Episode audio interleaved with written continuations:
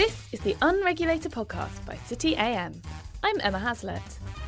This week, how to stay inspired. I think it's possible to set up the conditions and live one's life in a way which is increasing our chances of finding inspiration more often. But it's not as simple as just saying, I'm going to go out and find this inspiring today. He said it's just very humbling to see a guy of Nelson Mandela's stature having such generosity and humility of spirit that he would go out and pick out these people who are probably the most humble and lowest, you know, in terms of importance apparently in the whole sort of scene. But he paid them the attention, and he, and he said for him, it's very inspiring. Hello, this is the Unregulated Podcast, where we hear entrepreneurial stories and talk about how to get ahead in your career. This week, we were back at the pod at White City Place to talk about inspiration how to get inspired, how to stay inspired, and how to rally the troops. Joining us to explain everything was Andy Bird, the author of The Inspired Leader. There's something about inspiration which it's difficult to describe, but it's a sort of surge in our life force, isn't it? It's a sort of sense of possibility. As always, big love to the team at Huckletree, the digital lifestyle co working space, for providing the studio.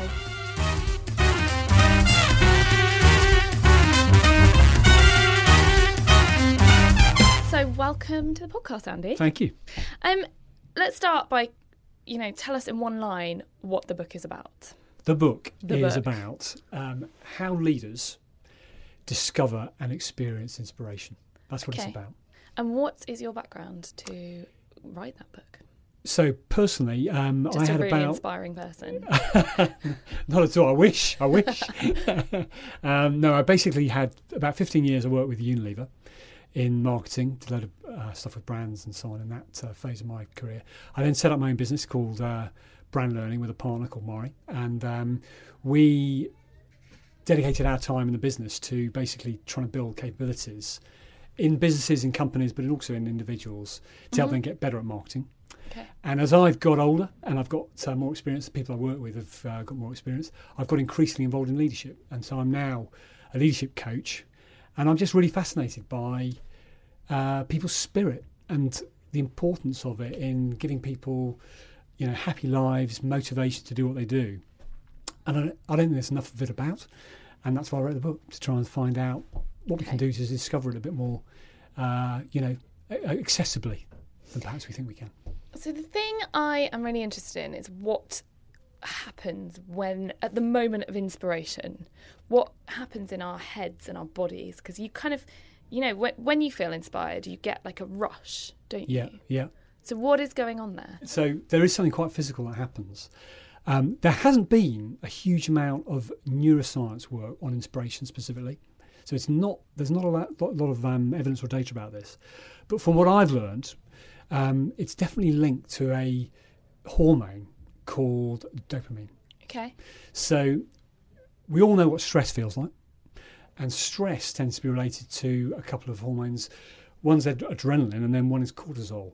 They are triggered when we see threats in the environment or risks that we're sort of nervous about, and so on, which um, put us on a high alert. They're good because they get us ready for action, and they typically sort of send us into fight or flight mode. You know, if we're seeing something that uh, we think is potentially dangerous to us. that's what happens to me when donald trump tweets Indeed, every time, bang, out comes the adrenaline, yeah the surge. absolutely when we see stuff that's pleasurable or that we see as potentially rewarding us, something that sort of lifts us, um, there's a different process going on. Our brain sort of sends out dopamine, which helps us recognize that reward, but also prepares us to actually go and do something about it, to go and sort of um, obtain that reward. And dopamine is associated with feelings of excitement and joy and love. Um, and it also heightens our motivation levels. So that's, I think there's something there, but that's that kind of surge one gets is through that hormone. I feel like after the moment of inspiration, you kind of feel like you could take over the world. Yeah. You know, whatever. It, Yeah, If I hear Yeah. a piece of music that I quite like, I'll be like, yeah, I could definitely play that. Yeah, yeah, absolutely. yeah. That's right. There's there's something about inspiration which is about a surge in our. It's difficult to describe, but it's a sort of surge in our life force, isn't it? It's a sort of sense of possibility and any, as you say, anything becomes possible. We we kind of appreciate life more and all it all, all it can bring us. So it's a good thing to have. So how can we be in that state all the time? Well, one of the things I've found, it's, it's, it's a weird thing, inspiration. It's a little bit like happiness. It's one of those things that if you try and find it actively, consciously, you're probably less and less likely to actually get it. How, so, so you could ask, well, is it just something you can just wait for and it's just going to happen now and again by accident? I also don't think that's true. I think it's possible to set up the conditions and live one's life in a way which is increasing our chances of finding inspiration more often. But it's not as simple as just saying, I'm going to go out and find this inspiring today. So look, there's this magical process going. I, I quite like calling it alchemy because it, it is a sort of magical interaction that takes place between three critical elements. The first of which is what I call triggers, the things we experience in the outside world. It could be people, it could be events, it could be uh, challenges we find at work or whatever. They, we find them inspiring, but they're not inherently inspiring. That's what's interesting. So someone might w- walk past and you, you, think they're inspiring, and I don't, uh, and that's fine. It's because they are not necessarily inherently themselves inspiring. It's because you interpret them as being so, and that comes to the two other elements. One of which is the mindset we bring, the way we look at the world, the way we look at the triggers we see around us, and uh, whether we're looking at them in positive ways, if we're open to them. So that's a huge driver of our ability to get inspired as our mindset. But then, thirdly, and probably the most fundamental one, is just what we care about inside deeply, our motivations, the things we believe in. So if we see stuff that taps into that, that's when it really clicks. So if you find sort of people you find inspiring, it's because you're looking at them, learning from them, and they're touching something in you that you think is really wonderful. Um, so I want to come back to the triggers because I, I found these quite interesting. Could is there some way that we can create triggers or inspiration triggers or artificially? Could I go out and be like, right, I'm going to make myself inspired by taking the following steps? Yeah. So you see, this is the thing I think when I said a moment ago that um, it's difficult to make yourself inspired. I think it's, that's quite hard um, because um, you can't say, "Well, I'm just going to sort of go and meet this person and find them inspiring." That doesn't happen. No. What you can do, though, if you think of all the people you know, and think of the people that lift your spirits when you're with them, you can go and see them more often. And that's a way of beginning to manage our inspiration in a positive way. Putting ourselves into situations, meeting people um, that can uh, begin to lift our spirits more frequently. I'll tell you one, one thing that I think we can do, which I think is an interesting one, is put ourselves into challenging situations. Okay. So, um, challenge is a really important source of inspiration. When we see ourselves tested in some way, doing something we see as quite difficult, but within our capability, something that we think is important and valuable and something we might enjoy doing. We might find it tough when we're actually doing it, but ultimately that can be a very inspiring situation to be in. Hi guys, it's Emma here. I'm interrupting this broadcast to tell you about Richard Branson's new autobiography, which has just been published in audiobook form by Penguin Random House. Finding My Virginity is the sequel to Richard's original autobiography, Losing My Virginity. In the new book, you'll hear about Richard's rock star life from his decision to start Virgin Galactic to what it was like to meet the Obamas. The unabridged version of the audiobook, read by Steve West, is out now. Or, if you'd rather hear it from the beardy one himself, the abridged version, read by Richard, is out later this year. They'll both be available from Audible. Back to the podcast. I really liked the interview that you did with a FTSE 100 board director who said that you know he'd always been inspired by the idea of kind of achieving great success and basically a big pile of money but when he got there Yeah. he kind of thought is this it Yeah, yeah. tell us a bit more about why those things actually proved to be a bit of a disappointment Yeah, great. It's, this is a huge, important uh, area. So the guy's Martin George, absolutely super bloke, and um, he has become very senior in corporate life. And as you say, he was motivated very much by the kind of status symbols and some of the sort of financial returns and so on, as I believe many people are. You know, we, we're, we're all human. There's, there's that in all of us to some extent.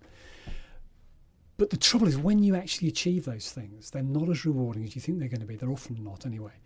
And he found that so much more of the real lift in spirits he gets is through his connections with people, uh, the kind of spirit that comes in, a, a, a, through um, meeting people, being generous, kind, um, addressing challenges together with a group of people in a team and stuff like that. That's what, what really floats his boat.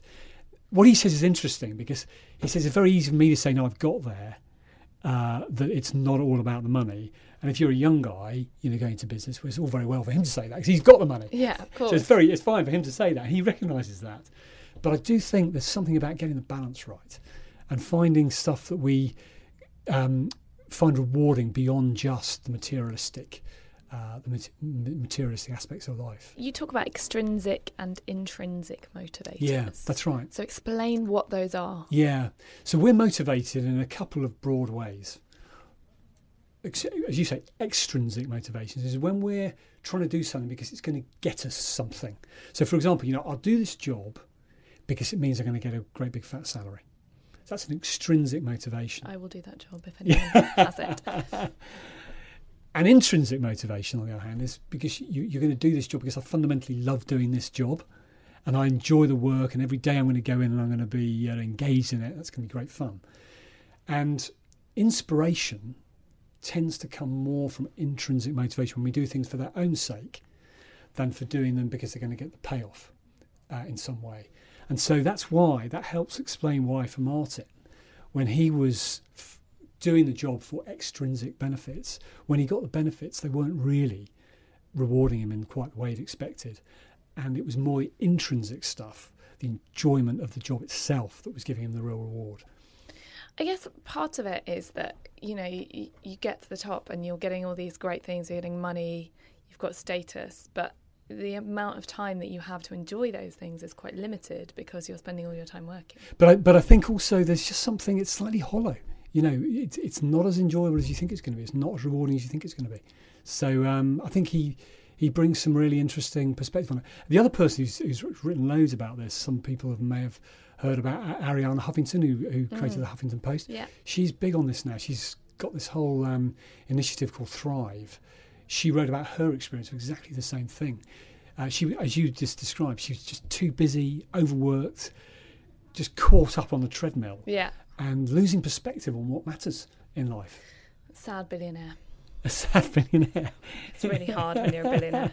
Whereas I would say that Donald Trump, to bring him up for the second time this podcast, yes, um, is still motivated by success and status, yeah. or perhaps he isn't. Perhaps he's finding out that is he really happy? Yeah. Will we ever know? His Twitter suggests.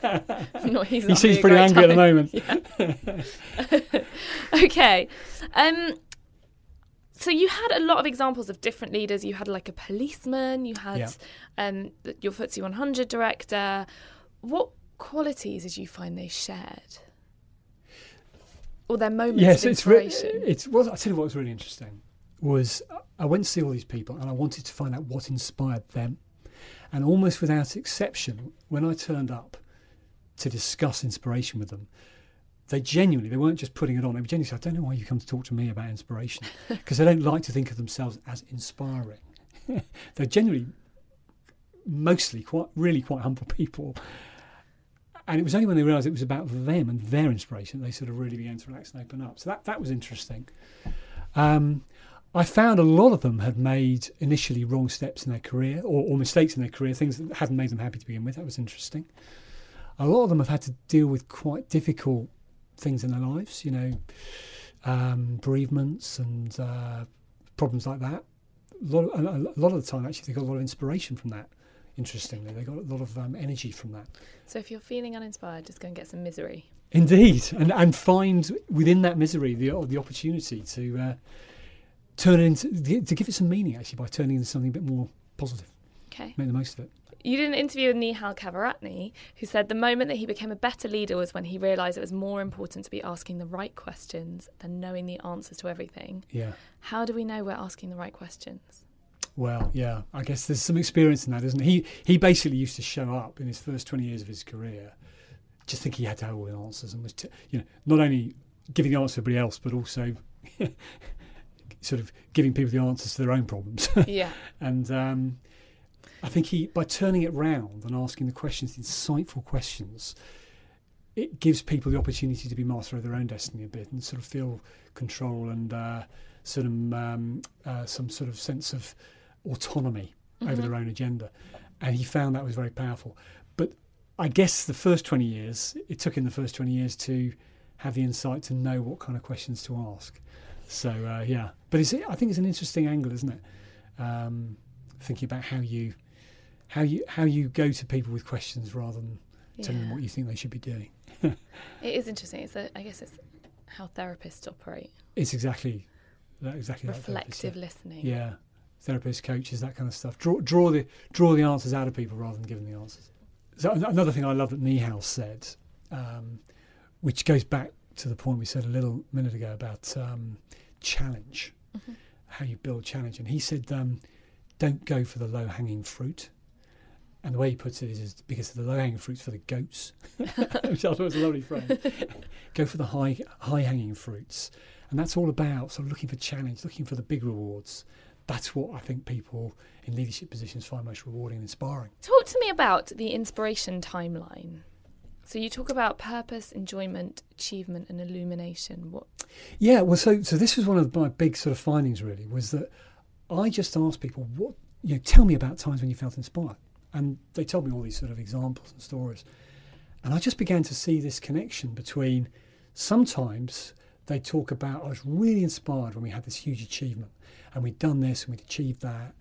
And I felt really fulfilled. But it was all about stuff in the past. And then other times people talk about, I'm really inspired about what we've got in the future and about the purpose we've got and about what we're trying to set out to do here and the objectives we're working towards.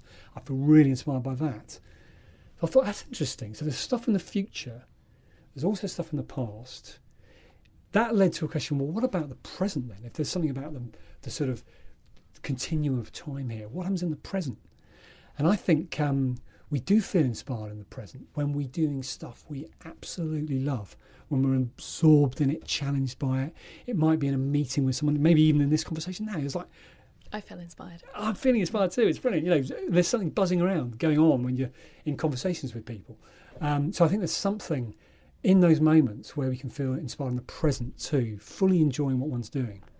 So there's this timeline happening, and there's those three states the future, sense of purpose, past, sense of achievement, the present, the sense of enjoyment. But there's one other, which is probably the real gold dust of um, uh, inspiration, which is, I think, almost beyond time. And it's when we have a sense of illumination about what's important in life. And it's almost like I, when we see things at a higher level about our kind of lives as a whole, what we want to achieve with them, and the kind of values we hold dear. And they're rare, but when they happen, they're very powerful. I think the thing that really interests me is how you can communicate your inspiration to those you're working with. Like, yeah. how can you get people as enthusiastic about, yeah. in my case, digital publishing? Yeah. As you know, as you are. Yeah. So, well, I think one of the pitfalls here is if you're genuinely feeling inspired about something, then one of the ways probably not to inspire others is just sort of beam out that inspiration at them because uh, they'll say, Yeah, Emma's very inspired, but I'm not sure she. I'm seeing her sort of disappear over the horizon with that inspiration, and I'm not going with her. Guys, go with me. I'm, I'm here. I'm going nowhere. I think as leaders, we need to learn a lesson from how we get inspired ourselves about how we might inspire other people. And that is about helping them get in touch with what they care about, what they believe in, um, the things that matter for them, make them more conscious of that and make them uh, better able to sort of connect it into what they're doing with you and for you as a leader. And I think part of that, therefore, is about caring for them as people more, really listening to them, help supporting them, appreciating them, and that's what probably will get you know a, a better impact than just being incredibly enthusiastic about the activities one's involved in. I think you need a bit of that. I'm not saying it's not important, but it's balancing it up, centering it around them as much as you center it around your own enthusiasm. I mean, um, that actually. So in the book, there's a good story about Nelson Mandela yeah. that kind of chimes with what you were just saying. Yeah. What is the story? Yeah, I, it's one of my favourite stories actually. So, so um, a guy called Niall Fitzgerald, um, who used to be my old uh, boss at Unilever when he was chairman at Unilever, and he he during his time at Unilever worked um, in South Africa and during the apartheid years, and he actually got to know Nelson Mandela um, to this to the extent that when Nelson Mandela had been released from prison, and he was uh, was back in the UK. Um, Nelson Mandela went to his house. So there's not many people can sort of claim to have had Nelson Mandela around for tea, but this is what happened. So they had a meeting at his house, and um, Niall has got a couple of um, couple of guys who help him with the garden, and it was all a bit sort of cloaked in secrecy about what was going on because obviously the sort of um, you know from a security point of view you had to be quite careful. But just before he arrived, he said, "Look, guys, you know, we've got Nelson Mandela turning up. That's why I've been getting you to cut the grass, you know. so uh, if you want to see him, then just come up to the front of the drive here, and I'm sure you have, you have a look." And Nelson Mandela arrived, you know, sure enough, in his cavalcade with his security detail and stuff around him, and he was walking up the drive, and he saw these two guys, and he just broke away from the group, and just went and talked to them, and asked them if they'd been the ones that had created this beautiful garden, and just thanked them for their wonderful work. And then came back and went on, and they went on to the meeting. And Niall laughs when he t- tells the stories. He said these guys grew 10 feet tall, you know, when it happened. But what was interesting is the fact he told me the story. Because even for him, he's a very, very experienced leader, worked at most senior levels in business, United and all, all the rest of it. He said it's just very humbling to see a guy of Nelson Mandela's stature having such generosity and humility of spirit that he would go and pick out these people who were probably the most humble and lowest, you know, in terms of importance, apparently, in the whole sort of scene. But he paid them the attention, and the and he said for him it was very inspiring because you think, yeah, there's, there's something in me would, would like to be like that. Uh, it sort of brings out the best in you when you see stuff like that happening. Now, I mean, it was a bit of a habit of his, wasn't it? Yeah, yeah, that's right. So he he'd go for the people. Yeah, kind of I think he's again. He's very interesting. He he knew how to play his presence, so he would show quite symbolically respect to people who were the lowest, apparently of lowest sort of order, um, in a sense that he would then be showing the humility, which would then change the sort of mood and the tone of the everything else that was going on around the place. It was sort of just change, shuffle things up. Very powerful. But quite calculated. Probably, yeah, probably, probably, yeah. He knew how to play his presence. Yeah. Yeah, very clever. Yeah. Um, and you had another really good story about Usain Bolt. Yeah. Who who spoke exclusively to you. Well, he didn't, unfortunately. I, unfortunately, I also didn't get to speak to you, so I didn't speak to Nelson Mandela either. but uh, um, but uh, no, I got a, a, friend of mine, a colleague, um, Kerris Bright, is uh, works for Virgin, and uh, they know Usain through the work they do with him as uh, their um, you know the advertising they do with him. So she asked him some questions on my behalf, which was very kind of her. Um, he um, he basically talks in such glowing terms about his coach and um, about how you he, basically says if you're going to be the best in the world you've really really got to work hard you know we all just think Usain Bolt just sort of rocks up and runs really quickly. But he really works hard and kills himself in training. And he said, you know, it's very difficult to do that every day. You've got to have someone who's really inspiring you on. And that's what he saw his coach doing. And it goes back to what we were just saying just now. He talks about the relationship he has with his coach, about how caring he is for him, um, how much he's sort of in his corner, you know, trying to sort of bring out the best in him. He, he believes in him. And that's what people find inspiring. So if we can show that to the people that work for us. If we can show we believe in them, we care for them, we want them to succeed, we're going to try and help them succeed, we're going to try and bring out the best of them. And that's incredibly inspiring for people that you care for them in that way. That's what Usain Bolt was uh, getting across to me in that, through that interview. Very interesting. So I guess from a leadership point of view, you, you kind of have to look at your team and think, do I do I believe in them? Yeah. And if you don't, then yeah. why are they there? Yeah, yeah, yeah. Do you believe in them? Can you, you know, look for the strengths in them? Look for the strengths in them. Think about them. I, I also think as well.